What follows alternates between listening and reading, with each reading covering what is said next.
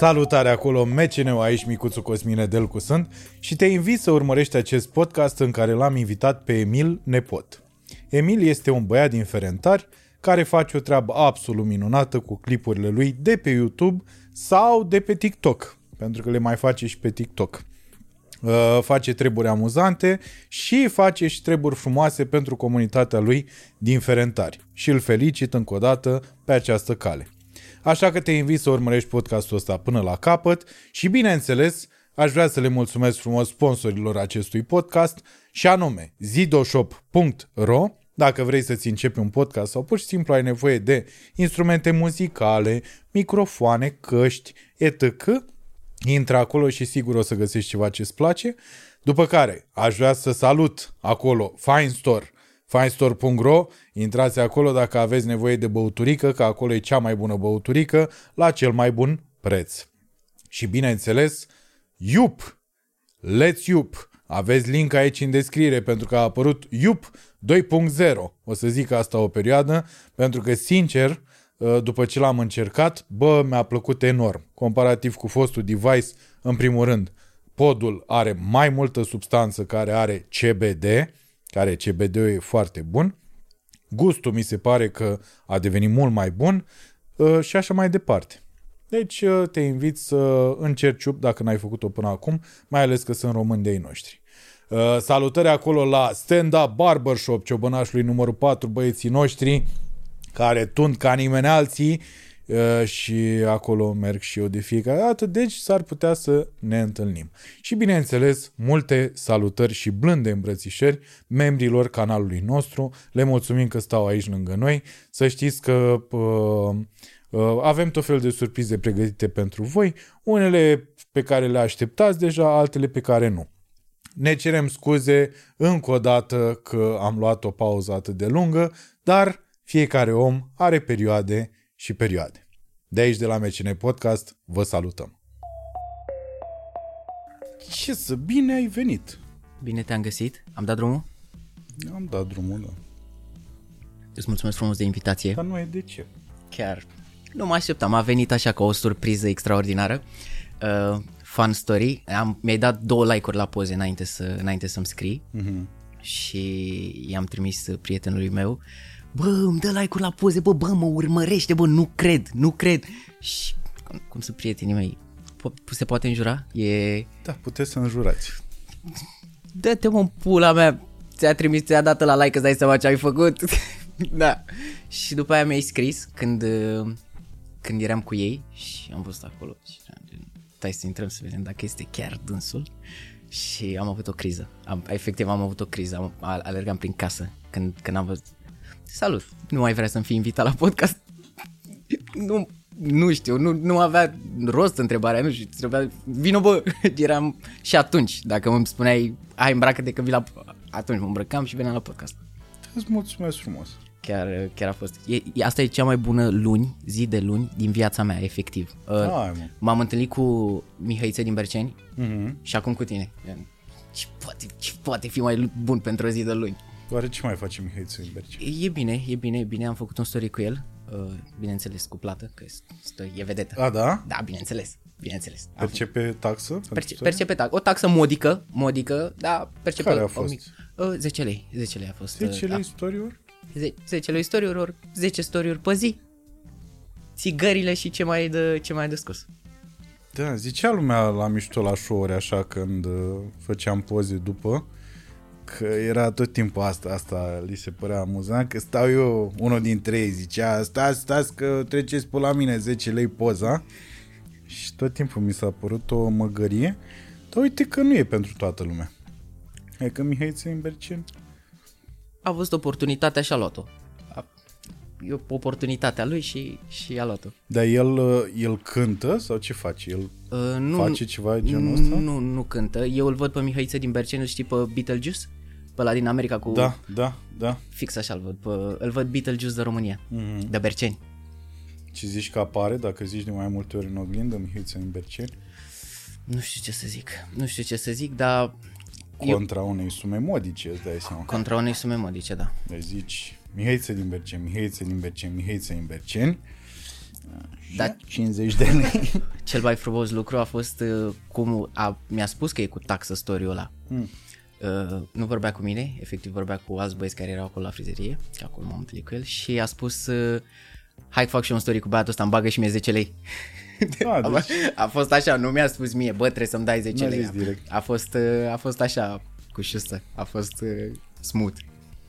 deci măcar are bun simț așa, deși pare că n-are. Să știi că Mihaiță din Berceni, din cât l-am cunoscut eu 5 minute, e un băiat cu bun simț și îți face și pula mare ca idee. L-am pus la mine pe story și băiatul ăsta face K1, e boxier, e, e bun rău de tot. A, asta i s-a părut lui așa, deci Da, te-a sau- văzut, a zis, băiatul nu, cu cheia. nu, mă, nu m-a cunoscut, nu m-a văzut în viață. Băiatul ăsta e bun rău de tot, aveți grijă că e boxier. Perzi mult Mihaiță, te pup frate, îți mai Da. dau 10 lei. Am văzut pe de altă parte că tu, adică tu chiar ai bun simț și s-a văzut în uh, story, că am văzut și eu story-ul ăsta cu Mihaiță Imbercen și s-a văzut pe tine că erai un pic uh, prins așa la mijloc, adică între oamenii care te urmăresc și Mihaiță Imbercen care zicea că ești mare cheiuanist Bine. și aveai așa bă, asta de bun simț, așa, hai mă Mihaiță, nu mai, nu mai spune mă, că Bine, nu e. oamenii care mă urmăresc știu, știu cine sunt în mare parte și de-aia râdeam, că îți dai seama, era, era Dar panada. asta e că nu râdeai, aveai așa, erai un pic pus în Stânjenit, da. dificultate. Da. da, erai un pic stânjen. Eu vreau să te felicit dacă toți suntem la capitolul ăsta, eu vreau să te felicit pentru clipurile tale, uh, sketch-urile pe care le faci, că sunt uh, sketch-uri până la urmă.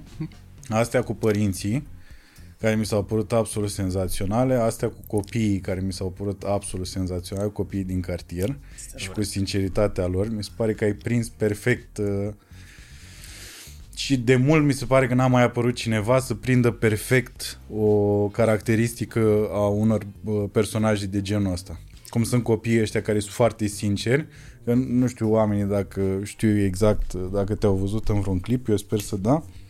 Dar chestia asta, când în primul rând că ai filmat, te-ai gândit și ai filmat, ați filmat de fapt că e și Nicu aici, ați filmat de sus și tot timpul ești tu așa care te uiți la, la Să cameră. dau point of view ăla. Da, da, exact da. de e copil. POV-ul ăsta al, al doamnei care merge prin cartier și copilul care mai face o schemă și hai să vă arăt și cu muci.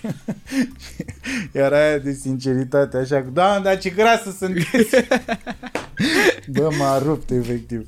Mă bucur că ți-au plăcut, chiar, chiar mă Foarte bucur. mult. Eu, sincer, m-am gândit la sketchurile alea, le gândesc și care e publicul meu? Mă gândesc mai mult, bă, sunt copii care râd la treaba asta, dar să știi că nu e chiar așa. M-am întâlnit cu oameni adulți, efectiv, pe stradă, care mi-am, bă, ce-mi plac alea cu copii, ești mișto, bă. Și mă simt bine, așa mă simt, sunt... Da, sunt foarte mișto.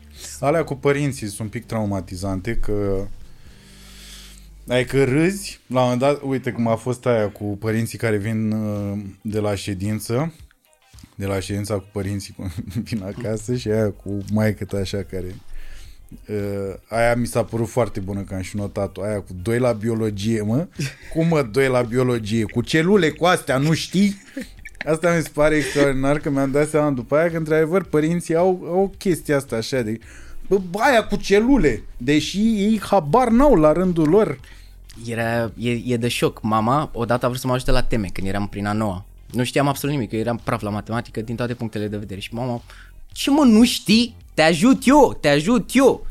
M-aș și bătut, a făcut tema cu mine cum credea ea că e bine și am, nu cred că exista notă mai mică pe care putea să mi-o dea profesoara. Doi mi-a dat, pe nota pe ce a făcut mama.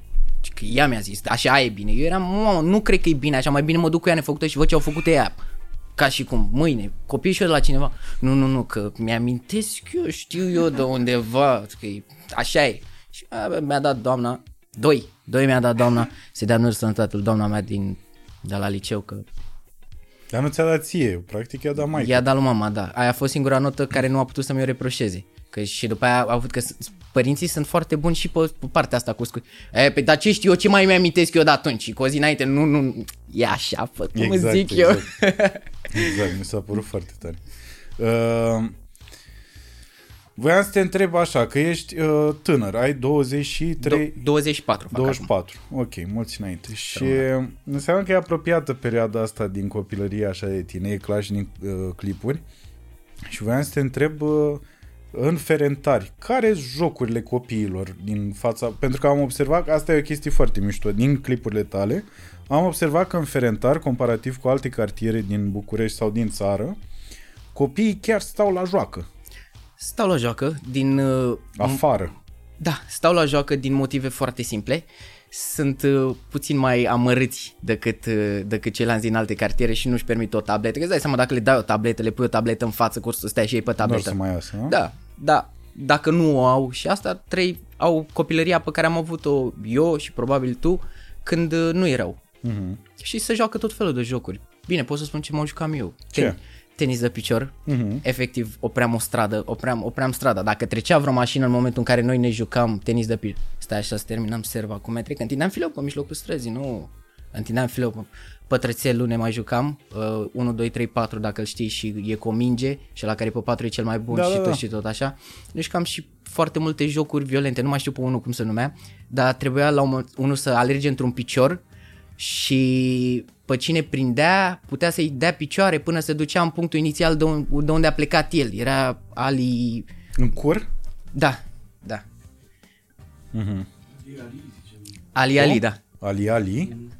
Dar Ali tu Ali, da. vezi ce diferență, adică e sunt niște ani uh, diferență între noi și totuși sunt fix aceleași jocuri din perioada aia. Și ăla zicem bambilici, ăla cu patru.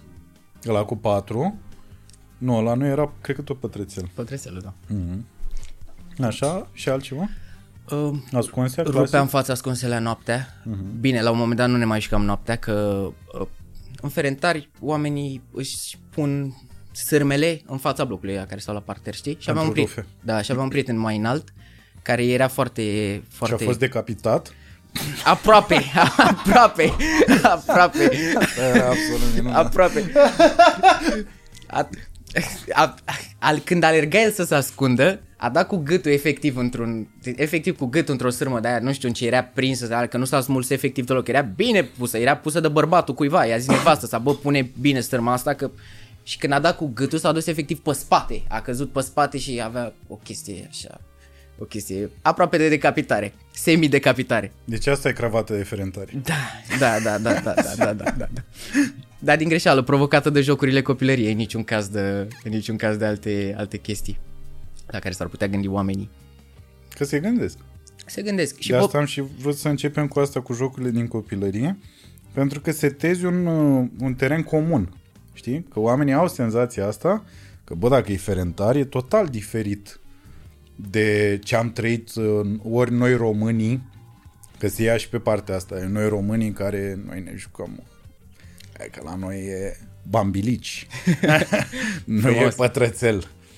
Uh, Așa, unul la mână și doi la mână, te gândești iarăși că sau probabil se gândesc oamenii că fiind o zonă defavorizată, uh, că copiii n-au, n-au, nu știu cum să zic, n-au, n-au asta ca preocupare. Nu, ei nu se joacă. Ei au griji automat. Copiii nu au griji. Copiii nu au griji, indiferent cât de amărâți sunt, cât de săraci sunt. Erau, chiar în fața curții mele, erau trei copii, mici, 6-7 ani, nu, nu aveau efectiv ciorapi în picioare. Nu, că mi-a, mi-a rămas asta pe retină. Nu aveau ciorapi în picioare și afară era frig. Și erau într-o pijama ceva și se jucau cu vărul meu la mic, se jucau leapșa sau nu mai știu ce se jucau ei. Dar efectiv vedeai bucuria pe fața lor, nu știu. Pe mine, eu am rămas, eu când am venit în Anglia, primul lucru, eu așa m-am decis că nu aș mai vrea să mai plec. Eu am, am o latură sensibilă pentru copii, sincer. Când sunt copii amărâți, pe mine m-ai lovit, știi? Și ieșeam din magazin, gen exact cum, cum, cum am ajuns din Anglia, ieșeam din magazin de la unchiul meu și aveam o mandarină sau o clementină în mână, ceva, banan. Și s-a uitat un copil la mine când am ieșit, mă, ce e? Și eu, clementină. Și el, a, și eu, nu, vrei tu? Iau. Și el, da, mulțumesc. Și s-a dus și am împărțit-o cu fratisul mai mic. Și eram, și erau amândoi atât de fericiți. Doamne, er- eram...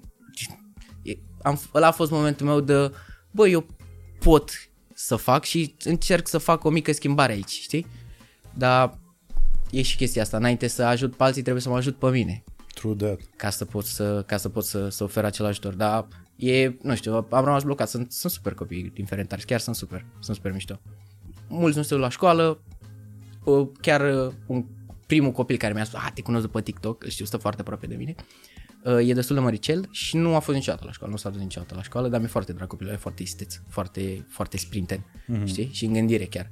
Și nu a fost niciodată la școală și vine o situație mai complicată acolo, doar că nu știu cum să îi abordez părinții în așa fel încât să-i, să-i propun, bă, Vezi, e, asta e că te situezi exact în punctul ăla de ce ai zis mai devreme, că în primul rând trebuie să-ți faci ție bine și după aia de bea, unul la mână și doi la mână, din păcate asta cu binele, cu forța nu, nu se poate. Da.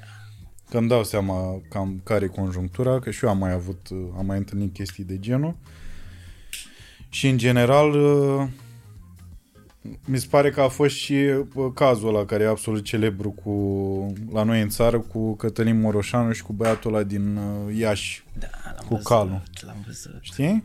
Și te chinui, te zbați, faci jos de bani uh, să-l ajuți pe om. Asta și pentru că îți dă ție, să nu ne căcăm pe noi, îți dă și ție Da, o, bineînțeles, bineînțeles. și vizibilitate și îți dă și senzația asta de a uite ce om bun sunt eu. Eu nu am înțeles niciodată chestia asta la oameni cu fă bine în liniște sau fă bine. Dacă poți să faci un bine, bine, nu nici căcaturi de alea de te duci să-i dai unui om ceva de mâncare și îl filmezi sau ceva de genul. Ceva ce poate să inspire și pe alții, știi? Dacă poți să faci treaba asta, de ce să nu o faci? De ce să fie în liniște la modul... Uite, ca să dau un exemplu, eu i-am cerut bani băiatului ăla care tot dă bani pe TikTok, Victoraș Micol. Victoraș Micol. Am văzut. da. Din punctul meu de vedere, care Stai să povestim și oamenilor. Deci Cer chestia... A, da, stai liniștit, nu trebuie să-și cer scuze, doamne ferește. Uh, deci Victoraj Micula e uh, băiatul ăla care a aterizat cu elicopterul, nu mai știu unde căcat. Așa. Uh, și perceput ca fiind un uh, arrogant bastard uh, și cel mai copil de probabil bani gata. e. Da. Dar nu se știe niciodată. În fine, și el, uh, în, uh, că am văzut că asta se practică pe TikTok, sunt niște battle-uri sau ceva de genul. În funcție de cât donează lumea, tu câștigi battle-ul respectiv. Corect? Da. Ei, și el intră la anumiți uh, oameni cunoscuți de acolo de pe TikTok și donează așa. Și tu ai zis, bă, dacă tot donezi mii de euro, uite, donează mie 5.000 de euro și eu cumpăr pentru toți copiii de aici din Ferentari, uh, cum era, hăinuțe, asta ai am, zis, am, nu? am spus, ideea inițială era, nu știam exact ce voiam să fac cu banii, dacă voiam să iau 5.000 de euro și să-i duc în 5 familii ca să îi simtă, sau să fie ceva de genul să mă duc să fi cumpărat haine și așa mai departe, să fi făcut mai mult bine, dar mai mic, uh-huh. mai multor oameni. Nu știam exact ce voiam să fac, a fost un, un, fel, un pic impulsiv, că aveam chestia asta în cap, mulți mi-au spus să nu fac videoclipul ăsta, că eu vorbesc, eu mă consult cu prietenii mei, mă consult cu mama, mă consult cu tata. Și mi-au spus, bă, nu mi se pare ok să faci videoclipul ăla. Mie mi-am fost, bă, bă, de ce? Mie mi se, mie mi se pare ok. Mie, mie mi se pare ok, că nu-i cer bani pentru mine. Și dacă tot îți faci pula mare, că, bă, dai 2-3 mii de euro doar să câștige unul un battle, dă-mă mie 5 mii, dă-mă mie 5 mii. Și facem în felul următor, facem clip pe YouTube, tu îți faci reclamă, că până la urmă asta vrei să-ți faci reclamă, Mhm. mie îmi crește canalul de YouTube, că până la urmă asta e, și plus Asta a fost foarte frumos, că ai și spus ce câștigă fiecare din treaba asta. Incluzându-te pe tine. Mi s-a Exact. părut Nu, frumos. nu, mi- de ce să fiu ipocrit și să zic că fac totul numai... Bă, frate, toată lumea câștigă din ecuația asta din punctul meu de vedere. Pentru că videoclipul o să facă, o să facă vizualizări pentru că e ferentari, copii amărâți și asta, tu o să-ți faci treaba ta pe partea de marketing, mie o să crească canalul și asta și plus da, dragostea pe care o am eu pentru ferentari și pentru copiii din ferentari. Și toată lumea câștigă din punctul meu de vedere. Cam asta a fost în capul meu. Ce s-a întâmplat? Uh, nu am primit niciun răspuns. Bine, nici nu mă așteptam să primesc un răspuns. Eu eram, am fost mai mult, bă, un impact. Poate nu-l vede el, dar poate îl vede altcineva, știi, care ar fi interesat, care are o firmă și zice, bă, hai să facem treaba asta. știi. Deocamdată sunt mic pe YouTube și nu pot să mă ridic la cu pretenții, dar eu aș vrea să fac multe și asta e multe și repede, știi, de obicei. Păi da, uh, iarăși ăsta e alt motiv pentru care te-am invitat, că uh, rar se întâmplă să vezi uh, oameni de vârsta ta care să fie implicați în comunitatea în care trăiesc. În primul rând să cunoască termenul de comunitate, că și asta e important, că nu prea, oamenii nu prea înțeleg că nu trăiești singur. E foarte complicat în România să înțelegi că mai trăiești și alți oameni pe lângă tine și tu pe lângă ei. Unul la mână. Asta o vezi și în trafic, de asta n-ai carnet. Ai zis că da. n-ai carnet pentru că nu Am suporți carnet, trafic. dar nu am mașină. Pardon, n-ai mașină, pardon, că nu, nu suporți traficul. Uh, și în momentul în care vezi oameni că sunt implicați în, uh, în comunitatea lor și înțeleg termenul, mi se pare că trebuie să le dăm toată atenția din lume, pentru că doar așa cred eu că putem să evoluăm în țara asta, care și așa e vai morții. Uh, pot să spun de unde am luat chestia asta. Uh, eu urmăresc un tip, Dave Chappelle. Știi, un stand-upper foarte bun din America, mi-e place foarte mult de el. Mi se pare că a devenit mai mult decât un stand-upper, un bătrân înțelept care stă și vorbește și lumea ascultă, efectiv. Asta mi se pare că a devenit el și vorbea la un moment dat de chestia asta cu uh, de ce s-a mutat el la țară, pe unde stă el, că chiar am uitat, dar el stă într-o comunitate mică, Nu e într-un chiar sol- la țară, da, da, e un orășel. E un gen- orășel mic Da, unde stă Focșani. el. Și da, și explica el de ce, de ce s-a, a, a ales să se mute acolo în loc să se mute în LA sau să stea în alte orașe, știi? Și a spus pentru că asta cu schimbatul lumii e o chestie relativ imposibilă. Nu, nu poate nimeni să schimbe lumea. Dar fiecare dintre noi poate să aibă un impact cât de mic asupra comunității în care trăiește. Și at the end of the day, asta o să ducă la schimbarea aia mai mare. Dacă fiecare se, se focusează pe comunitatea în care trece să o facă un loc mai bun, știi?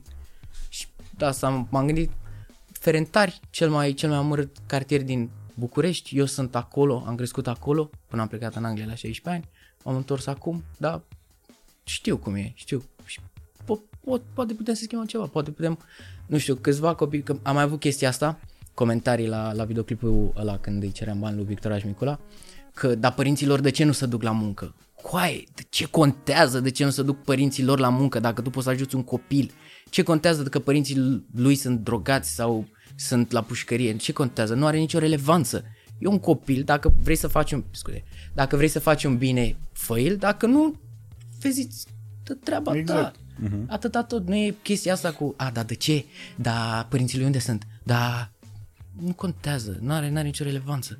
Deci Da, este- mă, ăștia sunt niște oameni răniți la rândul lor, îți dai seama, care comentează chestii de genul. Hai că nu trebuie să le iei personal. Îmi dau seama că acum începi ușor, ușor să te confrunți și cu hate-ul, dar uh, nu trebuie, să nu trebuie să iei nimic personal de acolo, că sunt de obicei niște oameni întunecați și răniți și...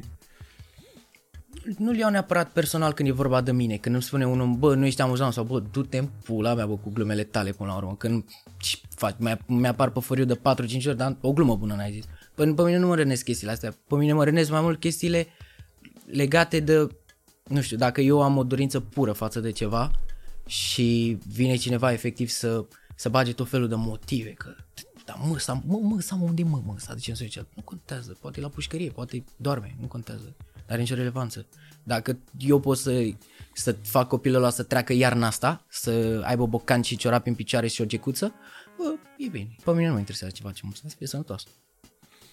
Cum ai, uh, cum ai ajuns tu să te naști în Ferentari? Păi părinții mei sunt de acolo. Părinții mei, tata e român, mama e țigancă și bine, și tata a crescut în Ferentar, că stă în, stă în București de foarte mult timp. El e din Botoșani. Din Botoșani acolo s-a născut, mm-hmm. dacă nu mă înșel, tata dacă greșește ceva iartă-mă. De, e, dar știu că de mic copil a stat în Ferentar și mama, mama tot așa, după timpul lui Ceaușescu, ei stăteau în altă parte, în altă zona Bucureștiului, unde îi repartizase și unde aveau apartament. Tata i-a luat acolo și a venit să-și facă casă în Ferentari. Și au crescut acolo, copii mici, acolo m-am născut și eu, acolo am crescut și eu. De ce casă? Stai la casă în Ferentari? Da, stau la, stau la curte, stau la curte. E o casă, cum să zic eu, o- ok din toate punctele de vedere, din ce am văzut în clipuri. Dacă e să comparăm cu ce am văzut în clipuri tot la tine, garsoniera aia din Ferentari sau cum sunt uh, blocurile alea de garsoniere care îți vai morților. Chestia, chestia e în felul următor. Blocurile alea de garsoniere sunt, sunt o porțiune foarte mică din Ferentari. Mm. Și Sunt, sunt trei sau patru blocuri de garsoniere unde sunt efectiv sub orice critică. Mai sunt blocuri de garsoniere, dar sunt cât de cât ok. Spațiu mic, în grămădeală, în fine. Doar că alea sunt 3-4 blocuri și toată lumea vede Ferentariu decât blocurile alea, dar sunt multe. mult. Dacă lux în Ferentari și în apropierea Ferentariului Rahova, ce sunt la unele case, efectiv, eu am înnebunit. Am, tre- am trecut prin Rahova foarte aproape de casa mea și o casă foarte frumoasă, extraordinară și avea un fucking Lamborghini la poartă și stăteam în Rahova, margine cu Ferentari. Poate era cineva în vizită.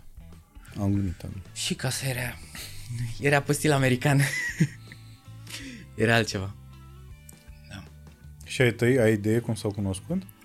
Uh, da, mai mei s-au luat de mici copii sau au fost prieteni când aveau 15-16 ani Hmm. sau au făcut nuntă și ulterior am apărut eu când aveam mama o- 19 ani și tata 18 ani.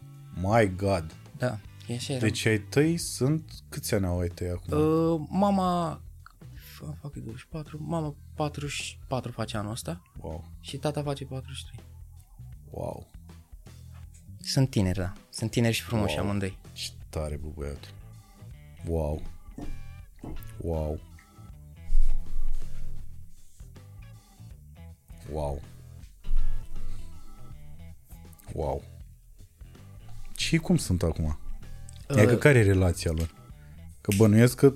Re- Relația mamei cu tata e una de lungă durată, tumultoasă, cum se mai întâmplă, când se, cum se întâmplă când stai cu un om 24 de ani, să fie asta, dar ei se iubesc și uh, mi se pare că au găsit uh, echilibru perfect între familie, pentru că mama e o femeie foarte familistă și foarte iubitoare, mult prea iubitoare dacă mă întreb pe mine, mult prea, mult prea în sufletul tău câteodată, mai mereu. Dar știi că se uite, nu? Îți dai seama că se uită, te pup, mamă, te știi și tu că așa ești. și acum se deschide ușa și se vină. Aici. Mamă, mă, mă bate, mă bate pe bune, pe bune.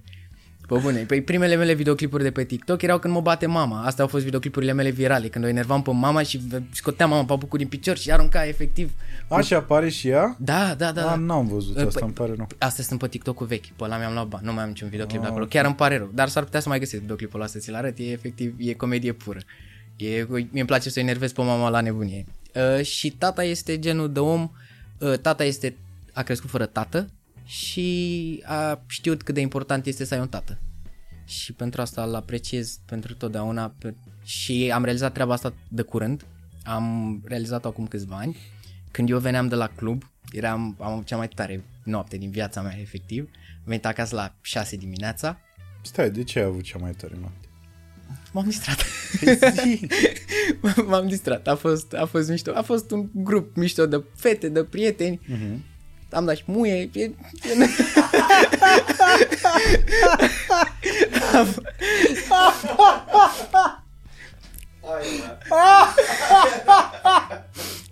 Încântarea băiatului tânăr de...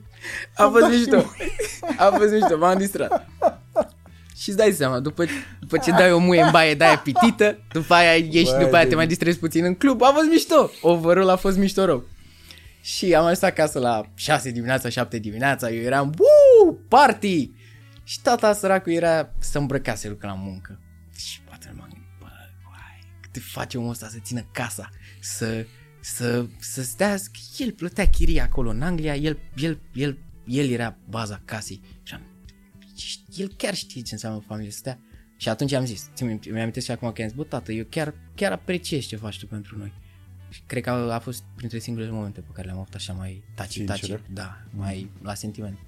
Nu. Erați în Anglia atunci? Da, eram în Anglia. Bine, părinții mei încă stau în Anglia, părinții mei Ah, locuiesc da? în Anglia, da.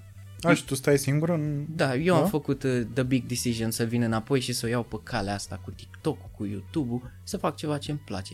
Bine, am stat șapte ani de zile în Anglia, totuși nu e o perioadă, nu e o perioadă de uitat așa. E o perioadă care m-a marcat și pe care o ador efectiv. O ador pentru că m-am învățat o grămadă de chestii. Mi-a dat oportunitatea să am un job, mi-a dat oportunitatea să mă la facultate, să văd și cum e și acolo. Mi-a dat, am avut foarte multe Și ce oportunități. facultate ai făcut acum? Am, f- am fost la Northampton University și am făcut uh, 2 ani de events management după ce a lovit pandemia. M- Mi-am cam băgat pula mea de facultate că s-a, s-a, s-a dusese tot. Eu eram deja aici, începusem să prind un pic de rici la oameni și m-am gândit ori mă concentrez pe asta, ori îmi dau sufletul pe asta, ori îmi dau sufletul pe facultate, că nu am cum să le fac pe amândouă. Și am ales cu inima. Păi și atunci dacă terminai facultate, ieșeai ce? Uh, mă ocupam de evenimente. Eu voiam, sunt tot felul de evenimente, uh, sunt corporate, uh, corporate events, sunt uh, festivals, tu poți să lucrezi la tot felul de evenimente. În Anglia, Anglia are cele mai multe evenimente și de tot felul. Și puteam să mă duc pe chestia asta. De ideea era în felul următor. Eu am fugit toată viața mea de muncă de birou. Eu am lucrat la bancă, în Anglia am lucrat la asigurări și mi-a plăcut niciodată să stau în scaun câte 8 ore. Și uh, am văzut treaba asta ca pe o oportunitate să nu mai stau la birou. Și după aceea am aflat eu, după un an și ceva de facultate, am aflat că de fapt joburile astea uh, trebuie să te angajezi la o firmă, firma care se ocupă de evenimente și tot la birou o să stai. Poate dacă crești tu peste 10 ani să te ocupi tu să fii mai șmecher, să te duci la, fac, la, la evenimente să, și să faci niște relații, poate atunci o să ai viața aia de uh, faci tu lucrurile să se miște. Până atunci o să fii tot un, un mic șobolan care stă la calculator. Un desk manager. Exact. Și salariul era și mai mic decât îl aveam eu în momentul în care nici nu la facultate. Și salariul de început era mai mic decât ce câștigam eu. Și s-a părut să iau, să iau pe calea asta a uh, mă duc la muncă 5 ani de zile cu ideea că poate o să mă promoveze vreun șef sau vreun boss sau ceva sau fac chestia mea, ce vreau eu să fac. Uh-huh. Să îmi iau, îmi iau soarta în mâinile mele. Că până la urmă dacă mă duceam într-o companie sau depindeam de alții. Că așa se întâmplă mereu. Trebuie să te dai bine cu bossul, trebuie să fii bine, trebuie să fii mereu acolo. Mie mi se ia foarte repede de de program, mie mi se ia foarte repede de făcut același lucru în fiecare zi și la un moment dat se vede dezinteresul pe mine, sunt și foarte, citește emoțiile pe fața mea, se vede când sunt plictisit, se vede când sunt fericit, când sunt emoționat, știi? Ce o pățesc la fel. Și cam asta, cam asta a fost și m-am gândit, bă, de ce să iau pe calea asta? De ce să nu risc? Anii ăștia, până la urmă, n-am copil, n-am nevastă, nu, am, nu pierd nimic. Chiar nu am nimic de pierdut. Am zis, bă, încerc. Dacă o fi să meargă, bine. Dacă nu, Anglia tot acolo e eu un job și aici aș putea să-mi iau, tot așa. Joburile o să existe mereu, dar oportunitatea asta și energia pe care o am acum nu o să mai am niciodată. Dar noi avem așa ceva oare la noi în țară, asta cu la facultate, să fii uh, event manager sau chestii de genul ăsta? Există așa ceva? Eu cunosc oameni care au făcut genul ăsta de... După... La noi în țară? Da, în Anglia... Sunt ignorant, nu știu. Habar nu. În Anglia sunt foarte multe ramuri pe care nici nu credeai că poți să te duci vreodată și există un curs la facultate să te duci să le faci. Sunt, uh-huh. sunt foarte, nu vine nimic în cap specific acum, dar sunt toate chestiile, orice vrei tu să te faci. Arheolog, dacă vrei să te faci, te duci la o facultate. Da, asta bine și la noi în țară, dar asta e, mi se pare foarte nișată treaba asta cu cu zi event manager și de asta nu nici nu m-am gândit vreodată că poate să fie predat ca uh, predată ca materie. Și era asta. un full-time curs de 3 ani.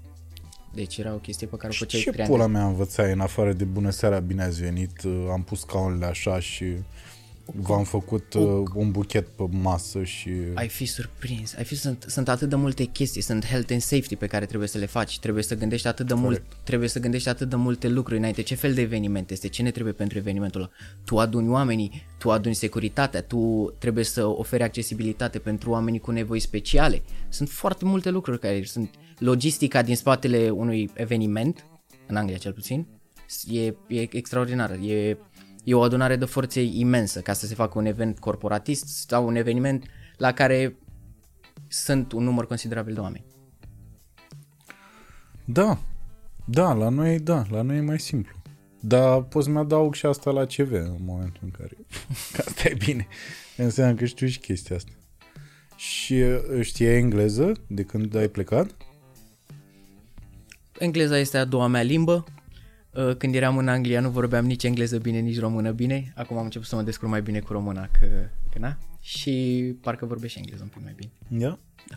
Și știi și roma ales?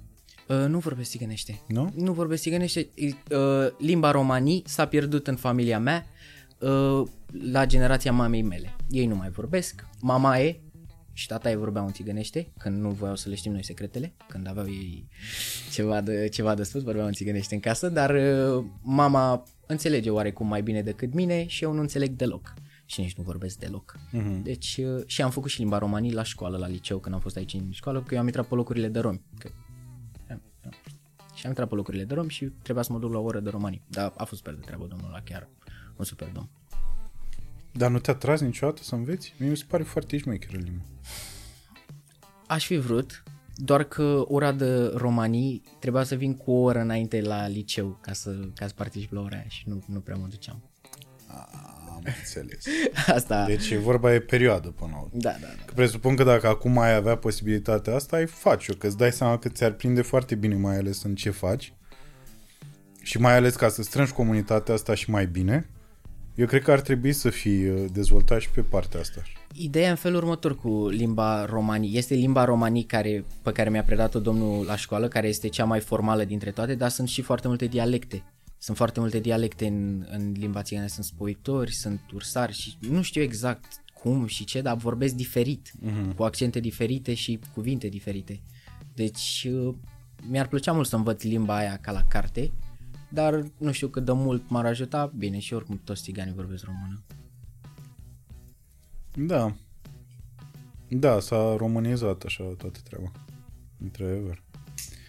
Uh, bun, și te-ai întors, uh, deci ai stat în Anglia șase ani, Șapte ani. șapte ani, și după aia te-ai întors, presupun că ai văzut acolo ce era de pierdut, dacă pleci, Clar. Adică cred că ai regretat un pic la un moment dat. Ai stat așa. Cred că ai avut niște momente în care zici, bă, da, puteam să... Sincer, nu. Nu? Nu, pentru că eu știu că lucrurile alea pe care le-am lăsat acolo sunt acolo pentru mine mereu. Pentru că Anglia e o țară foarte care te așteaptă mult. Și eu dacă aș vrea să fac facultate, fac facultate și la 40 de ani acolo. Te duci la facultate, să faci facultate la 40 de ani, nu e problemă. Da, doar că o să ai nevoie să... În primul rând că nu mai e în Uniune. Uh, Eu am, uh, am actele. Am, am toate actele. După atâta timp am Da? da? rezidenție acolo și Ce pot, tare. pot să mă duc. Deci sunt, sunt ok. Sunt acoperit. Nice. sunt acoperit. Frumos, frumos. așa. Bine, eu, eu nici nu prea iau în calcul treaba asta să mă întorc. Pentru că îmi îmi place mult, sunt dependent de stilul de viață de aici. Sunt, îmi place mult acțiunea, îmi place să fac lucruri diferite în fiecare zi, îmi place să cunosc oameni diferiți în fiecare zi, să, să nu știu, e o chestie pe care nu prea o ai acolo. Mi-a, mi-a fost un pic greu să mă, să mă adaptez pentru că englezii au o cultură foarte diferită. Să dau și un exemplu simplu, am fost, eram la facultate și uh, englezii, mă prietensem cu niște englezi și problema lor era că, uh, dar era o problemă gravă, vorbeau serios despre asta, neironic, că în căminele lor nu au cadă și nu pot să facă baie cu spumă și pot, pot să facă doar uh, duș.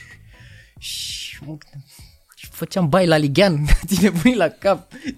Pe bune acum, pe bune, astea sunt, astea sunt probleme, nu, nu am găsit middle ground-ul ăla, nu am găsit nici simțul umorului nu e la fel, nu, nu, sunt multe lucruri care nu sunt la fel și nu am avut niciodată chestia asta. Eu sunt o persoană care poate să vorbească cu oricine, aproape dacă nu ești nesimțit sau bădăran sau mafiot, vorbesc cu tine, n-am nicio treabă. Dar nu am găsit niciodată un teren comun cu ei, eu cel puțin. Sunt și alți români care s-au adaptat perfect. S-au adaptat perfect, dar îi înjură printre dinți. din ce am observat, din ce români mai știu de acolo, cam toți. Adică de fiecare dată când vine cineva să ne ia de la aeroport, tot timpul e cu futui în gură să-i fut de... Știi?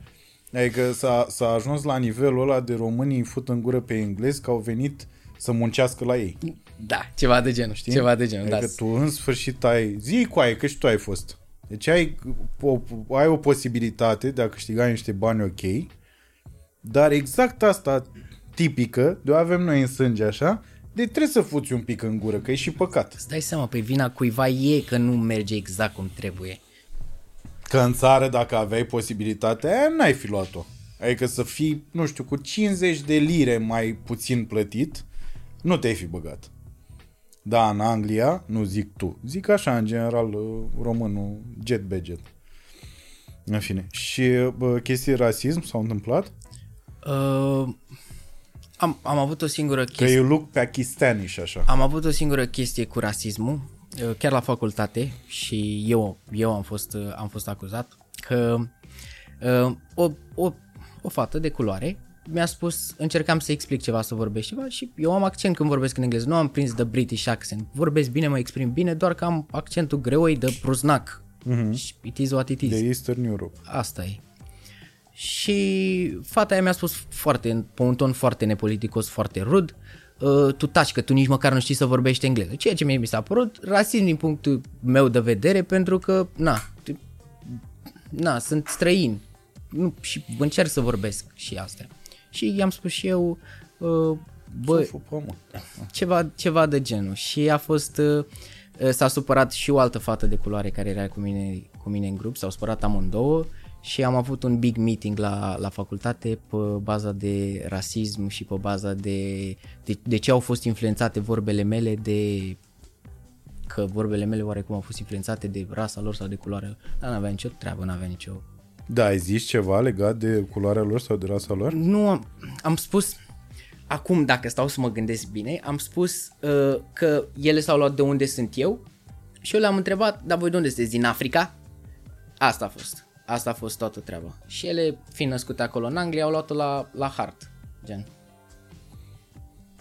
Da, dar e aproape, e un compliment dacă erai născut în Africa, că ești mai aproape de origini. Nu știu cum să zic. Adică eu am văzut foarte mulți uh, oameni de culoare și în istoria uh, Statelor Unite, cum era și cu uh, Richard Pryor și cum e și cu Chappelle. Vezi că ei se întorc la origine Adică, da, lasă un pic asta cu americanismul și se întorc uh, la uh, bază, la mama Africa, știi?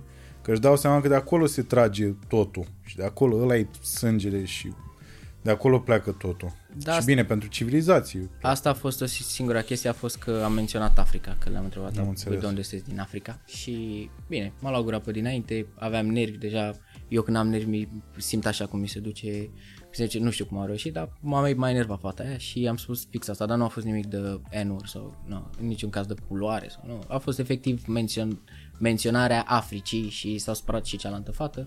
Bine, acum nu pot să le învinovățesc, dar uh, da, eu, eu am fost, uh, cearta practic a pornit de la ele, dar am fost eu învinovățit mai rău.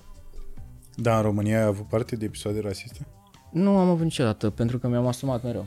Mi-am, am fost mereu. Pe unde m-am dus am spus, bă, eu sunt țigan. Și în școală, când eram singurul țigan din clasă și la liceu când am fost singurul țigan din clasă, am zis, bă, eu sunt țigan. Dar școala n-ai făcut-o în Ferentari? Uh, ba da, am făcut 1-4 la, la o școală. E la margine cu Ferentariu, e un pic Rahova, astea sunt scoate, scoase din context. Mie mi-a rămas în cap comentariile, bă, țărane, că asta nu e Ferentari, e Rahova, dar de acolo. Și da, și... Iar un motiv pentru care să ne certăm să mă... Da, și uh, am fost 1-4 în, uh, în Ferentari și după aia m-am mutat mama la o școală puțin mai bună, trei stații mai încolo. E- Rahova. Da, A- m-am mutat trei stații mai încolo la lume puțin mai elevat. Rahova, exact. Și după aia am făcut uh, liceul, l-am făcut la Vilor, care e două stații mai încolo, efectiv, așa. Și n-am, n-am avut niciodată nimic din ce pot să-mi amintesc. Că, o, o, nu, dacă mi-amintesc acum, o singură fată mi-a spus, mi-a spus treaba, dar m-a spărat rău de tot, că el a venit așa pe nepregătit, a fost, a fost efectiv din nimic. Nici măcar nu aveam nimic cu fata mea la liceu, că, dar măcar eu nu sunt țigancă. Și, da, dar ești grasă, Tatiana, ești grasă. Ei, Când vine ura, trebuie să dai cu ură. Asta e Ia nașpa. pe- Da, da, da. Da. Uh, cred că te plăcea, prea, de asta, de asta ți-a zis asta. Că e încă vârsta aia, știi, la care dacă placi pe cineva, ești rău. Nu cred că am simțit-o în inimă, așa, nu, nu Păi cred. da, băi, în inimă trebuia. Dacă altceva n-ai simțit în inimă, aia trebuia să simți în inimă. A, am înțeles, a fost un fel Mai ales de că vendetta. tragem de Valentine's Day. Da, e, e, e răzbunarea aia, știi, de dacă, dacă dragoste pentru mine nu simți, Măcar ură. atunci să simți ură, dar ceva să simți. Știi? Așa că Tatiana te-a făcut. Să știi că asta e cea mai bună mentalitate. Am, uh, îl știi pe tipul care a făcut uh, Breaking, uh, care a jucat în Breaking Bad de la bătrânul? Nu, nu Jesse? A scris o carte. Și am citit cartea lui, mi-a plăcut foarte mult, eu fiind fanatic și când a scos cartea am citit-o. Și mi-a rămas o chestie în cap de la el din carte. A spus, uh, în toate proiectele mele, tot ce am făcut eu vreodată, golul meu a fost să atrag atenția omului, indiferent dacă este într-un uh, mod pozitiv sau un mod negativ. Pe mine m-a durut mereu toată cariera mea când oamenii erau indiferenți față de mine. Că asta, asta a fost... Și mi s-a părut interesant. Mi s-a părut interesant, bine, acum nici la modul să faci chestii de bă săracilor să-ți, as- să-ți atragi numai hate. Trebuie să trezești ceva în oameni. De asta te duci tu. Am observat că e foarte important pentru tine în clipuri uh, și în general pentru tine ca om, că ai vorbit și despre tine la un moment dat, uh, că e foarte importantă partea negativă și partea pozitivă. Adică întotdeauna tu vorbești despre cele două extreme și când uh, te plimbi prin ferentari, iarăși e vorba despre negativ și despre pozitiv. tu pare că în, în sinea ta tu cauți uh, partea asta gri de mijloc. Dar pare că cele două chestii sunt, adică pare că nu ai dezlușit până la urmă, până la capăt, în momentul ăsta, ce e cu adevărat negativ și ce e cu adevărat pozitiv.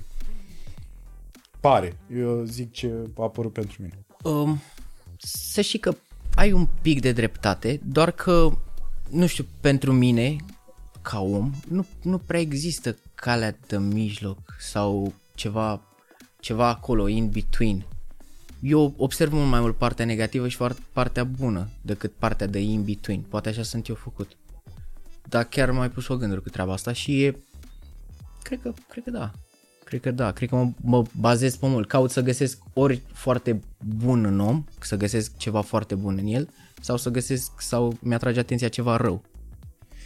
Pe da, da. Adică înțeleg perfect asta. Și asta e ți e clar din ce faci.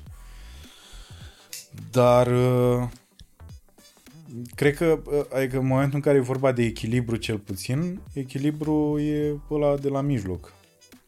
E ăla care ține în balanță și pozitivul și negativul. Mă gândesc că dacă reușești să identifici clar și să, să-ți uh, să structurezi în minte ce e cu adevărat negativ și să structurezi în minte ce e cu adevărat pozitiv, după aia o să devii un om de, de mijloc. Fără să-ți dai seama. Bine, eu am foarte multe Că de n-ai cum învățat. să mergi așa, adică nu e... cu- Știi când e tot așa, când eram mici și trebuia să pășim doar pe... când erau uh, pătrate din alea pe stradă. Să nu călcăm pe linii. Da, și să călcăm doar pe... Nu poți să mergi toată viața așa, știi, să faci doar uh, hopuri din astea. Eu am foarte multe lucruri de învățat. Sunt conștient că am foarte multe lucruri de învățat și când uh, și când fac ceva pe YouTube și când fac o emisiune și când vorbesc cu alți oameni, eu învăț continui.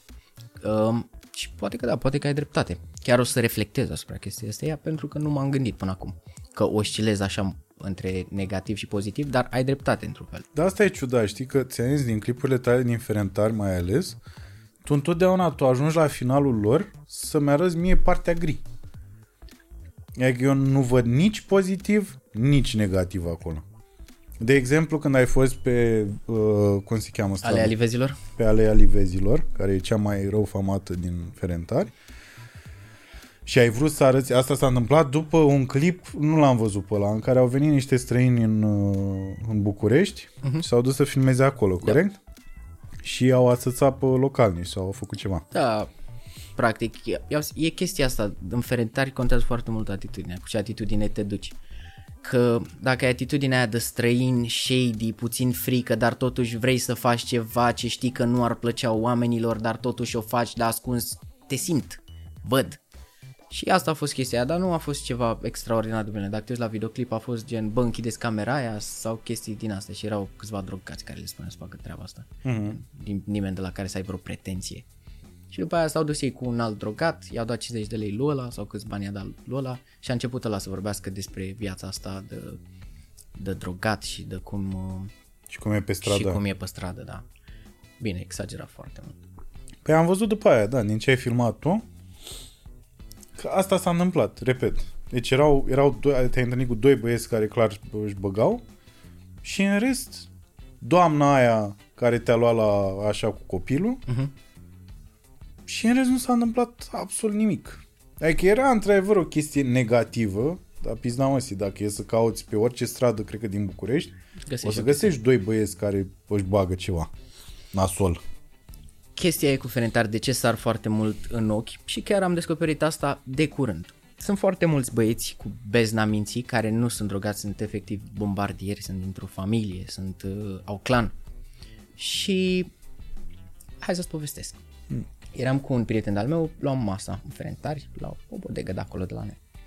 Și a intrat un băiat, ceafă, lată, cel mai urât om pe care l-ai văzut în viața ta. Era urât rău de tot, era efectiv sub orice critică de, nu știu, că efectiv cum l-am văzut, am simțit nevoia să mă uit în altă parte. Și a intrat și vorbea foarte tare, era la modul, da bă, cu ăla să-mi aducă banii, bă, să-mi aducă banii. Și vorbea extraordinar tare. Nu era nevoie să vorbească atât de tare pentru că eram decât trei persoane în, în ăla. Era, l-auzeam, era, era totul asta. Pe ca să-și impună statutul. Da, să-și impună statutul de macho, alfa. și uh, prietenul meu fiind mai, mai crazy, așa mai nebun, se tot uita la el, gen, de ce vorbește așa de tare, știi? El a văzut că se uita prietenul meu la el, a plecat și după aia s-a întors. Noi aveam o, o, o conversație despre un băiat, am invitat eu pe un băiat să vină să, facă, un- să facem un videoclip, băiatul ăla e persoană publică, nu vreau să-i spun numele, și nu a venit din anumite motive. Și când a intrat el, a auzit numele băiatului ăla. Să-i zici lui ăla că a zis Mihăiță, nepotul lui Grigore, că-și bagă pula în familia lui. Și eram acolo, gen, da, da, nu suntem prieteni cu el sau nu, nu avem nicio legătură cu el și prietenul lui din spatele lui a staționat. Nu, stați liniștiți că chiar dacă erați prieteni cu voi, gen, nu se întâmpla nimic ca și cum. Și am, "Bă, frate, ți-am spus că nu sunt prieten cu voi, de ce vorbiți cu mine, gen, de ce îl înjurați pe ăla sunt pe mine, ce, ce, ce vreți să fac eu cu informația asta? Deci ce vrei să se întâmple cu toată treaba asta? Și la final ă, asta m-a dat pe spate, a spus ă, să zici lui ăla să-mi aducă banii că nu mai am bani, mai am decât 100 de milioane la mine. Scoate banii în buzunar, începe să-i numeri. Coaie, ai zis că ai 100 de milioane. De ce mai numeri? De ce pula mea mai numeri? Pentru că se aștepta ca voi doi să vă ridicați de la masă și să fiți așa. "Ah, Deci, mă, stați cu el până la 100. La asta se aștepta. Mm, Avea Viu o glumă foarte bună vis-a-vis de asta și că asta e din, din totdeauna la noi. Era un tip, uh, să mă ierte cu pove- dar a mai povestit și el asta. Uh, era un tip la el în cartier care avea mai mulți bani decât restul. Și venea la ei așa în cartier și zicea, a fost și am mâncat acum o pizza. și era cu bonul așa. Și le dădea bonul. să vadă pe bon cât a costat. Nici nu mai știu cât a fost. Să dădea bonul la băieți. Să se uite băieții. da. E normal, mă, n-ai, E- nu... Sunt foarte vocali, îi vezi, nu ai cum să nu-i vezi. Știu, dar pe de altă parte, asta e slavă Domnului, nici nu mai e șmecheria ca pe vremuri. Da, nu mai ești, că acum Că dacă, dacă dai o era palmă, pe vremuri, îți luai bătaie. Da. Cel mai probabil. Ne, dacă Acum știu, băieți, că... Adică de când sunt clipurile astea, știi, care îți, uh, nu-s doar de la șmecheri care își fac ei clipuri și așa, uh, sunt și de la poliție care, care vine și te ia, nu mai ești așa șmecher, că îți dai seama, pușcăria nu e bună pentru nimeni, însă absolut, oricât de coaie ai tu, tot te dai cu capul de pereți, așa, unul la mână, doi la mână, uh, asta, un telefon la poliție și... Asta e Adică dacă nu sunt oameni care au probleme cu adevărat la cap și au doar uh, uh, zi, macioisme din astea de hai să demonstrez cât de șmecher sunt eu, n-ai nicio problemă, teoretic. Și în momentul ăla nu trebuie să te supere, că la asta voiam să te ajung. Adică nu, nu, nu, nu trebuie să trebuie să ignori total că s-a întâmplat chestia asta. Mie mi-a stricat ziua. Mie, mie mi-a stricat ziua, nu ziua, cred că mi-a stricat două, trei zile după aia. Că Am spus, am spus tuturor povestea asta, a, f- a fost, pe mine De m- ce, m-a te, marcat. de ce te-am Pentru că mă, mă stau așa și mă gândesc câteodată câtă bezna minții să ai, câte... Deci sunt fix băieții aia, bărbații aia, care văd o fată frumoasă pe stradă sau o fată, efectiv, să pizdă să aibă și sunt... Ce faci, fă? Vino, vino fâncă, nu vrei fă? Băgă-me și pula morții tăi de zdranță. Fix ăia, fix ăia, e, e teribil. Și e chestia asta, de, sunt foarte puțini. Ferentariu, nu știu, eu îl compar așa cu o junglă. Te duci de 10 ori într-o junglă și vezi pula mea frunze și nu vezi nimic special. Dar poți să te duci odată după alea 10 ori și să găsești ceva mișto, știi? Ceva, o, o plantă medicinală sau orice. Sau poți să te duci și următoarea dată să găsești un șarpe care să te omoare. Gen, e exact chestia asta. E ferentariu de multe ori de câte te duci, nu se întâmplă nimic special. Dar poți să te duci odată și să dai de niște băieți super talentați sau de niște copii super buni, ceva super pozitiv, sau poți să dai de ceva super negativ. E exact, exact chestia asta. Deci exact ce te precu- preocupă pe tine. Dar vezi că totuși în alte 10 zile e gri. Da, e gri. E, e la mijloc. Nu se, nu se întâmplă nimic. Poți să treci pe, poți să treci pe acolo. Bine, eu poate sunt și așa... Îmi, îmi, plac, îmi plac extremele. Poate, poate e chestia asta la mine. Da, e clar. Știi de trupa aia de teatru din Ferentari? Știu că e o trupă de teatru în Ferentari. Um, cred, că, cred că știu. Sunt uh, copii de la 136, dacă nu mă înșel, școala 136. Uh, nu mai știu exact cum se numea trupa. Da, nici eu nu mai țin minte. Știu că au jucat într-un film sau ceva de curând. Știu că a fost o chestie în asta, parcă. Și au luat și un premiu. Chiar nu știu. Știu că băieții de la Ghetto Gang au fost în, uh, în clubul ăla. Uh, că e ei au stat acolo pe Alea Livezilor și școala e foarte aproape de Alea Livezilor. Băieții ăia trei care au fost la tine la... Da, da, de da, da. n-am ascultat niciodată ce fac ei. Fac trepă reală. Da, fac trepăreală, fac uh-huh. trepăreală, dar sunt super talentați, sunt super, super mișto. Ce apreciez iarăși la ei e că știu să vorbească cum trebuie. Da, da, da, da, sunt foarte bine articulați, sunt foarte bine articulați și sunt, sunt super băieți. Chit că o ar cu Wiz Khalifa ești. Da, da, da, da, da. Bine, aș- e, e industria de așa natură. Uh, cred că se numește uh, Playhood.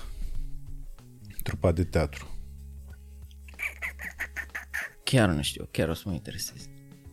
Da. Uh, mai nou, că voiam să zic și de chestia asta, noi facem niște cursuri de impro aici la club. Și dacă vrei să vii, și asta, asta e valabil pentru toată lumea. Mi se pare că improvizația ajută foarte mult orice îi faci în viața asta. Că te pui în mintea ta în... uh, Uite. În diferite situații. Deci, da, uh, trupa de teatru Playhood, studiourile Ferentari uh, și Asociația Zi de Bine. Iată, am spus că tot a trebuit să menționez asta. Așa.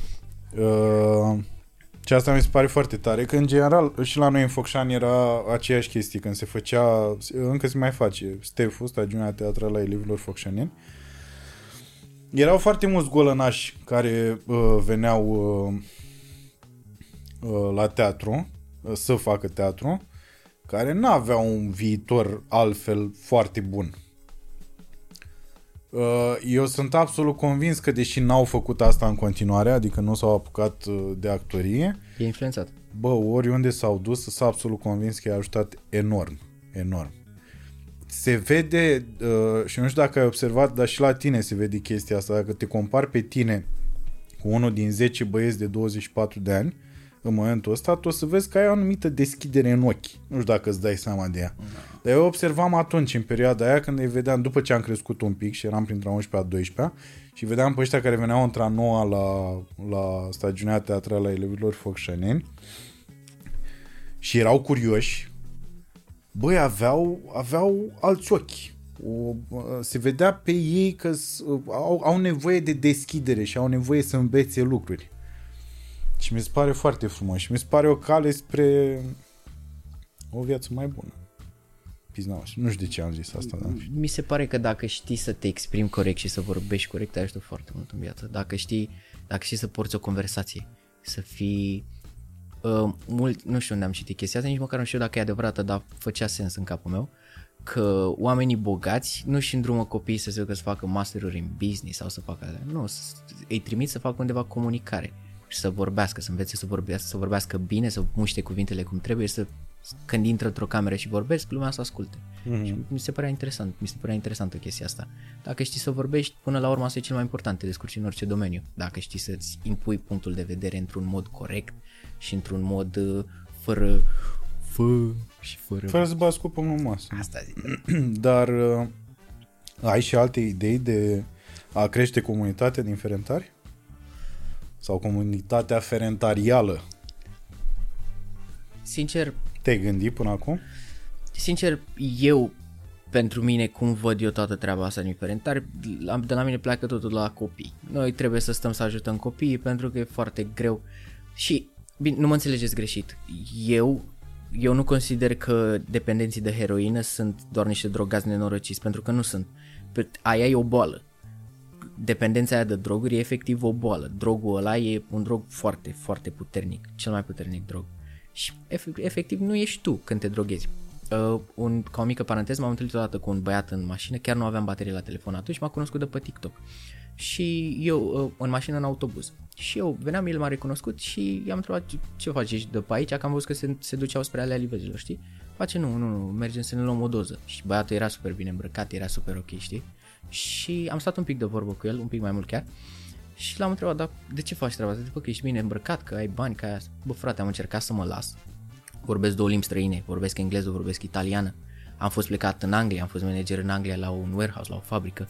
Am, am chestiile astea, am familie, am copil, am încercat să mă las pentru copilul meu. Efectiv, de fiecare dată când am încercat să mă las, Nu am putut și uite mă, sunt aici. Dacă poți tu să faci ceva, dacă poți tu să faci ceva, eu vin și vorbesc cu, cu dragă inimă, să vorbesc despre tot ce se întâmplă. Bă, băiatul foarte bine articulat, vorbea foarte bine, foarte bine. M-a, m-a impresionat profund băiatul ăla. Și mi s-a părut, mi s-a părut extraordinar de, nu știu, șocant că sunt și felul ăsta de oameni, nu sunt numai ultimele ciori în culte care să duc și să droghează. Ăsta face o greșeală Why did you say uh, ciori în culte? Pentru că, nu știu, așa simt eu că e percepția oamenilor care nu stau în ferentari și care nu... Și ca- Asta voiam să lămuresc, gata. Mulțumesc. Și da, ei sunt, sunt o grămadă de oameni și, și oamenii ăia trebuie ajutați. Dar din punctul meu de vedere, ce aș prioritiza eu dacă aș putea, copiii. Pentru că copiii, copiii sunt... uh, Copiii sunt tot ce avem. Copiii po- pot, pot face diferența la modul, bă, părinților, părinții copilului sunt așa, da? Sunt drogați sau nu sunt acolo lângă el. Noi putem să ajutăm copilul ăla să facă ceva mai bun în viață. Că dacă îl lași acolo în mediul ăla, sunt bune șansele să o ia și el tot pe calea asta. Ai văzut filmul Toto și surorile lui? nu, nu. Ți-l recomand. Aia e cu adevărat fața ferentariului de acum 10 ani de zile. Uh, un băiat de la Ghetto Gang, Totonel, băiatul care stătea în mijloc, uh, el este filmul despre viața lui și cu surorile lui. Mama lui era la pușcărie, el era crescut de surorile lui într-o garsonieră de drogați. E pe YouTube? Nu, este pe HBO. E pe HBO, n-am apucat să-l văd corect, da. pe HBO.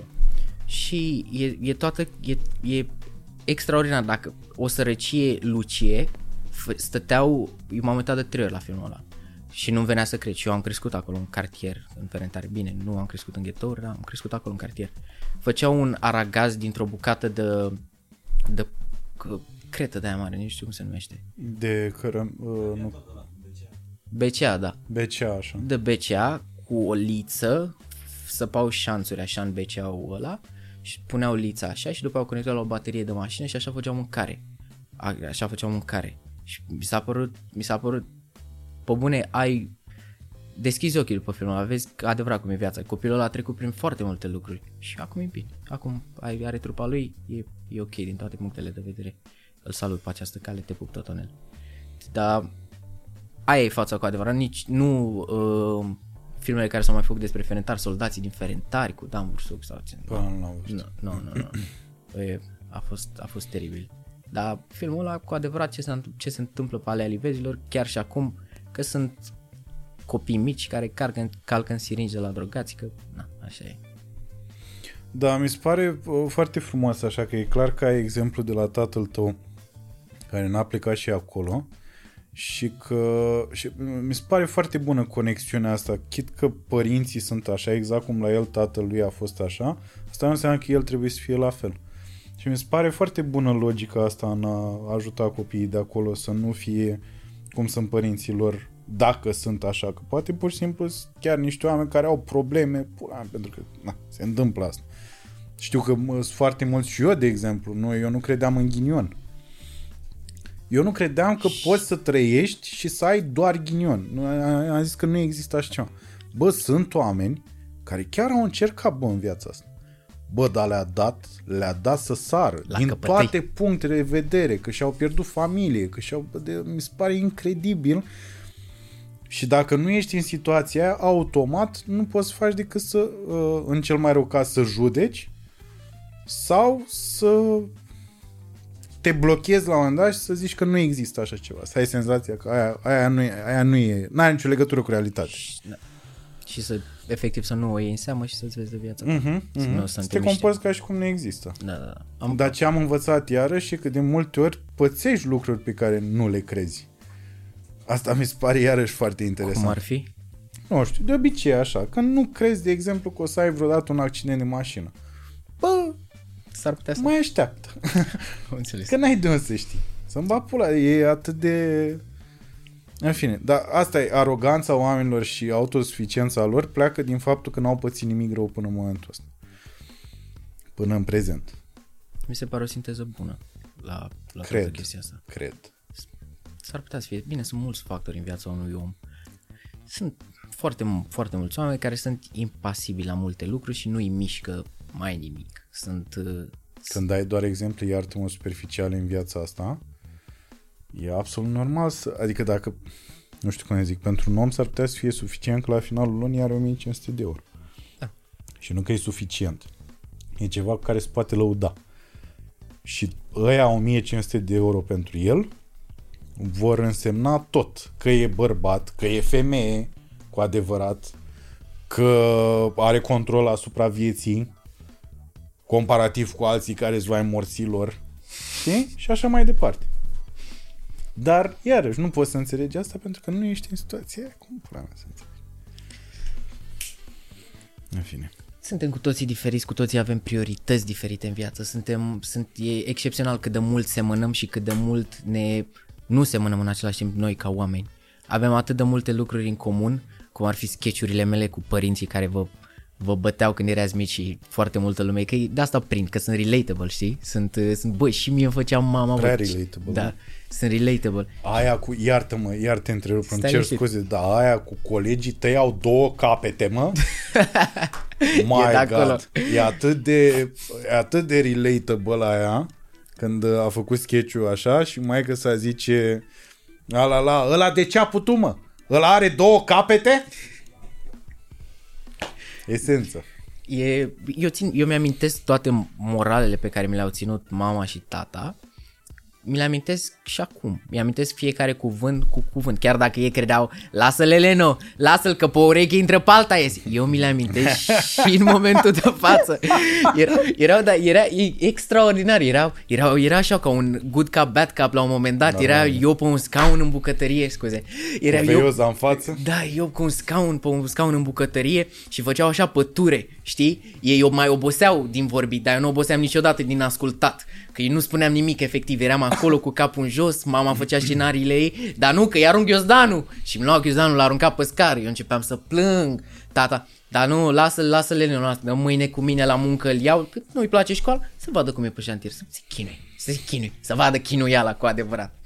Și nu știu, chestia, mi-amintesc tot, știu tot, cuvânt cu cuvânt pe de rost, tot ce îmi spuneau. Bine, n-am fost un copil traumatizat. L-am... Mie mi-a plăcut copilăria mea, am avut o copilărie mișto. Chiar dacă a fost o copilărie în care am avut suficient. Am avut suficient, n-am avut prea mult din din nimic, de n-am avut prea mult din ceva anume, am avut suficient. A fost, a fost o cale de, de echilibru. Și părinții mei au ținut un echilibru acolo, dar asta era boala părintelui românesc, românesc să, să înveți, să, să nu ajungi ca ei, să, să fii mai bine. Asta era. A fost foarte bună și aia cu... Cred că... Cred că ți-am dat noi prea multe. Că eu n-aveam. Dar tu prea le-ai avut pe toate și de asta. Eu că n-am avut, aia cu... Eu mă rugam de mama să mă lase la școală. Doamne, doamne. Excepțional. Da, păi mama, mama chiar așa îmi spunea, eu mă rugam de mama, că mama și-a crescut frații oarecum, că ea fiind una, un, unul din frații mai mari, ăia lanții care au venit după au căzut oarecum în grija ei și a ei.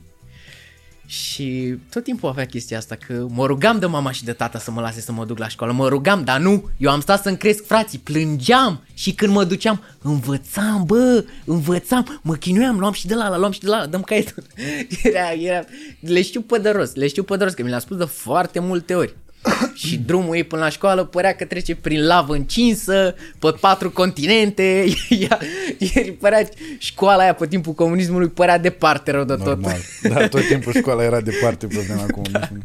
Acum e prea aproape. Da, da, Acum da, da, e da. prea aproape. Și totuși fiind prea aproape, tot ne ducem uh, sau își duc oamenii copiii la școală cu Mercedesul. Asta mi se pare. Da, dar iarăși, știi, nu ești în situația aia, dar chiar ți-ai dorit copii la vârsta asta? Adică ai senzația că dacă ai 24 de ani uh, nu contează și nu e un impediment și poți să ai copii? Bine, părinții mei au avut copii la 18-19 ani și Asta eu, zic. și eu pun în paralel acum, eu nu m-aș descurca cu un copil acum, la 24 de ani și asta e alt, alt lucru pentru care îi respect pe părinții mei. Poate nu m-au crescut ca la carte, dar m-au crescut cât de bine au putut ei.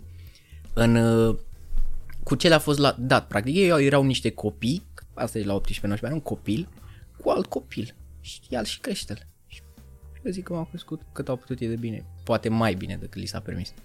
Și asta e chestia. Eu nu, și ca să spun la întrebare, acum în momentul de față nu mă văd. cum- Eu nu mă văd nici cu o relație acum în momentul ăsta de față. Păi e greu cu relațiile în ziua de azi. E greu cu relațiile în ziua de astăzi și e foarte greu când încerci să explici anumite lucruri, fată, lasă-mă în pace că lucrez, uite, fac treaba asta cu cineva, sunt cu cineva și, și după aia îi spui, îi, îi arăți ce ai făcut. Ah, dar nu, nu prea-mi place cum te uitai la fata aia când vorbeai cu ea în interviu și nu...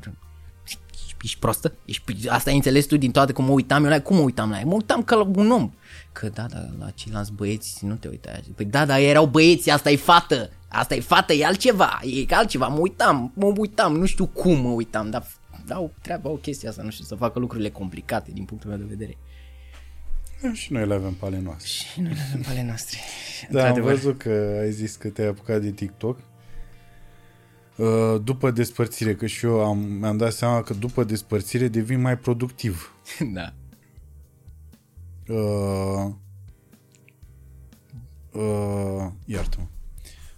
Uh, zim de TikTok un pic, pentru că uh, iarăși îți convins, dar s-ar putea să fie o preconcepție că oamenii ăștia care se uită acum la noi nu au o părere bună despre TikTok ca platformă și voiam să te rog să le uh,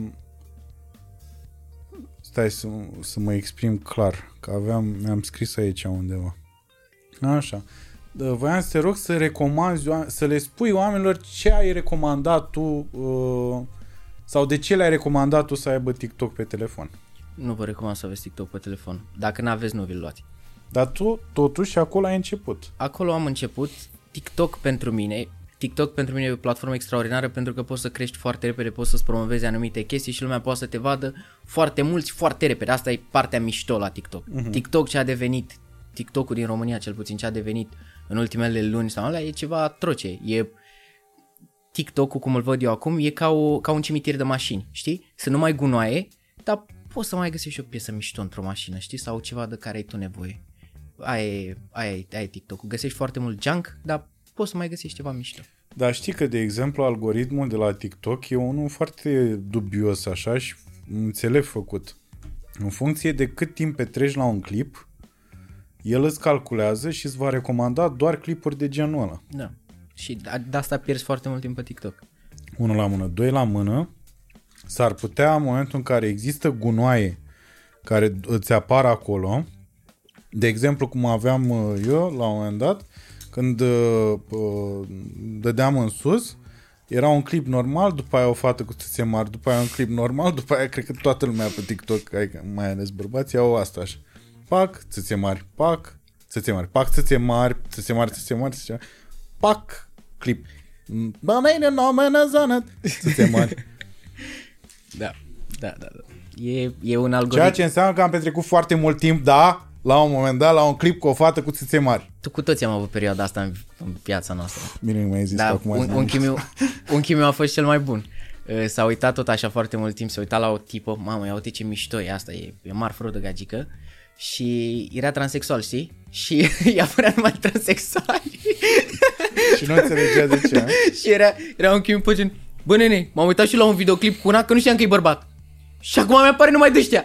Ce fac? Și eu nu știu acum, vorbește cu TikTok-ul, că e algoritmul tău. Sună TikTok. Ți l-au calculat. Auzi că îți plac bărbații care sunt femei acum, dragă. nu știu. Da, da. Dar E- se resetează și ăla în timp. Da, da, da. Uh, Deci n-ai recomandat TikTok. Nu, în niciun caz. Dacă nu aveți, nu, nu vi luați în telefon, că e, e o pierdere de vreme.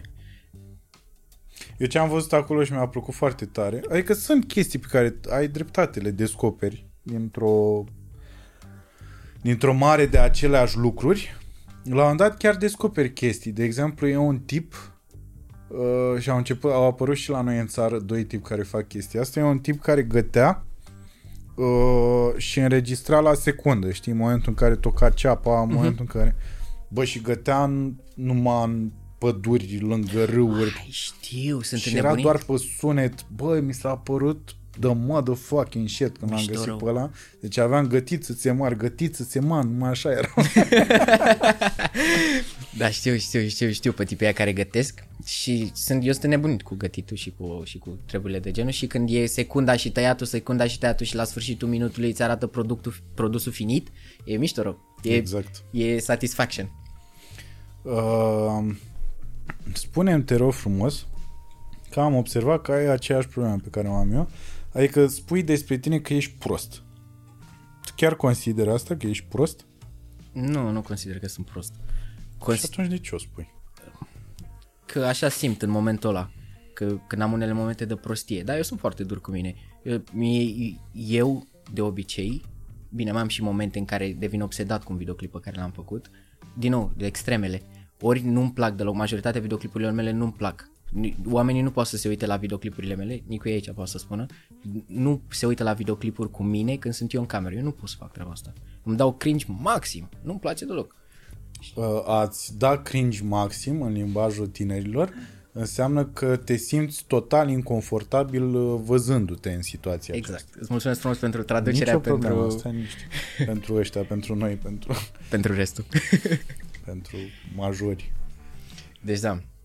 Și de asta e. am, am chestii când sunt foarte dur cu mine. Sunt foarte dur cu mine și simt că pot mereu mai bine, simt că pot să fac mai bine, simt că nu am dat tot în ziua aia, simt că am, am chestia asta mereu at the end of the day când fac o retrospectivă. Am și zile în care sunt mulțumit, dar nu multe. Pentru că majoritatea timpului sunt panaramă, domn. Ce să, ce să cotim? Sunt panaramă. Panara, mă, de om. sunt panaramă. Dar povestește și de Nicu, chiar voiam să te întreb, nu știam că vine și el. Uh, în primul rând am văzut că la un moment dat ți-a zis într-un clip în care, mă, a, în ăla cu de ce îmi răspund fetele, parcă, e unul dintre ele. Care e iarăși foarte mișto, așa, cu mesaje de la băjeți. A fost unul care a fost absolut senzațional.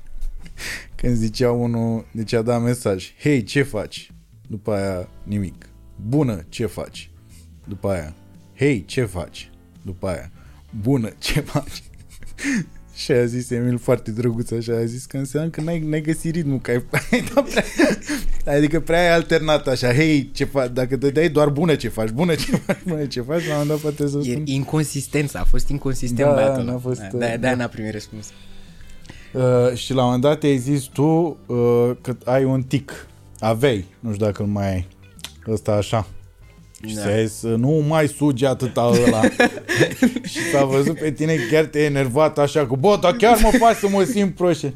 Dar îmi dau seama cât de mult bine îți face Nicu pe de altă parte. Jur, Nicu, când m-am apucat eu de, de treaba asta cu YouTube și când am postat primul meu videoclip din Ferentare, care a devenit oarecum viral, a făcut vreo 50.000, 60.000 de vizualizări pe YouTube, which is something, um, mi-a spus, bă, haide să lucrăm împreună, hai să facem. Și eu, Tu ești tot din Ferentari? Da, am copilărit împreună, am fost prieteni de mici, mă știe de mult rău. Și mi-a spus, hai să lucrăm împreună. Și eu am spus, bă, nu știu, bă, eu fac bine singur, mi se pare mie. După videoclipul ăsta, Filmează-l mă și pe Nicu un pic. Hai mă, că nu știe lumea, adică nu știe... Nu vrei? el, el e, Ești el e omul incognito din spatele total. camerei. Gata. Și Ești mi- ca Mădălin Cârje fără top 7.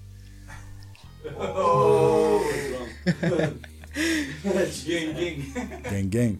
Și mi-a spus omul meu, hai să lucrăm împreună. Și eram, bă, nu, bă, că n-am nevoie de tine oare, cum mă descurc bine singur. Și după aia am stat, eu m-am gândit, am pus în balanță, dar nu la foarte mult timp după ce mi-a făcut el propunerea, hai mă să lucrăm împreună. Și a venit el, ne-am făcut un studio la mine în, în garaj, la mine acasă. Și ne-am făcut noi un studio acolo, l-am amenajat cât de bine a putut și la un moment dat studioul a căzut. A căzut efectiv placa de rigid de sus a căzut. Era o magazie acolo făcut și era făcută să nu reziste.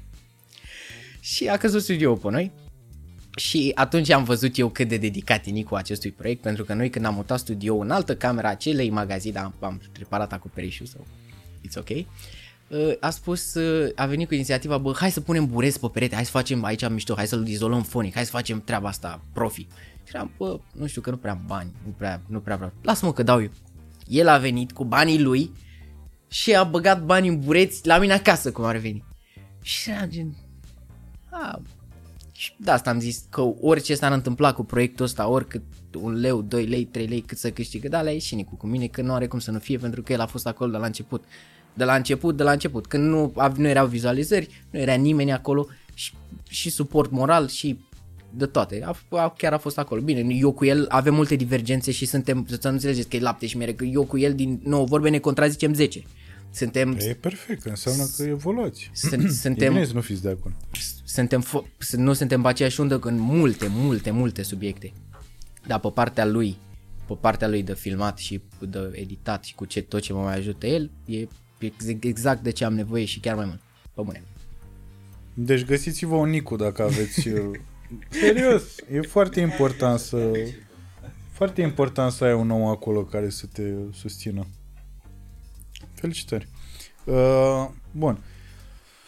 Și acum la final vreau să te întreb.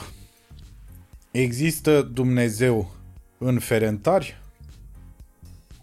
Da, că sunt toți religioși. Toți, tot, majoritatea oamenilor sunt religioși în veritare. Sunt mulți.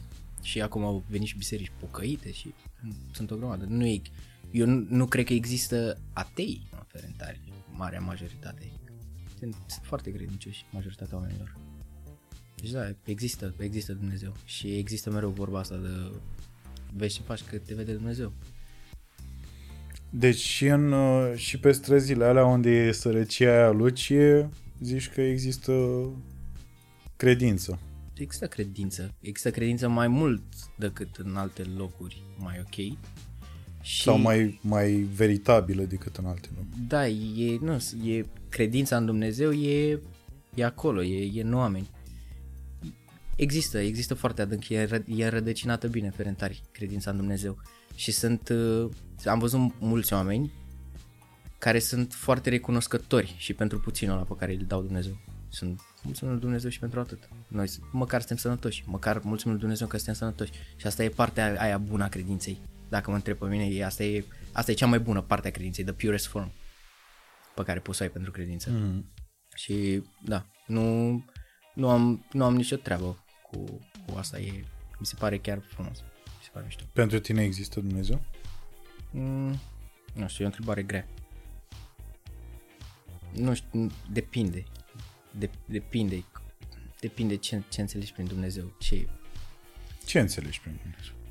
Eu nu, nu înțeleg prea multe prin Dumnezeu. Nu, nu știu dacă este un bătrân deasupra cerurilor care ne, care ne spune nouă ce să facem și el ne scrie soarta și asta. Nu cred că e treaba asta. Cred în, într-o forță divină, cred în ce pui în univers aia primești înapoi. Mi se pare mai, mai veritabil, mi se pare mai, mi se pare mai autentic.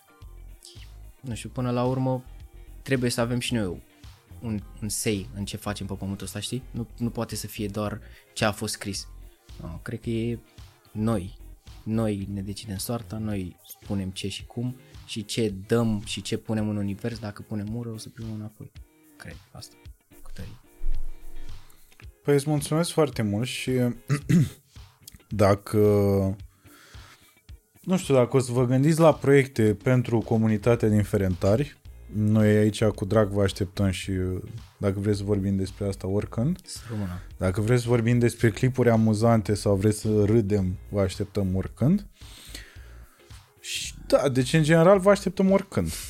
Și îți mulțumesc foarte mult că ai venit și mă bucur că ne cunoaștem. acum. Mulțumesc foarte frumos de invitație și vreau să spun că pe noi nu e nevoie să ne inviți de două ori, că venim, gen, chiar, chiar venim. Veniți, veniți. Vă aștept cu drag. Mulțumesc frumos de invitație. Și eu mulțumesc că ai venit.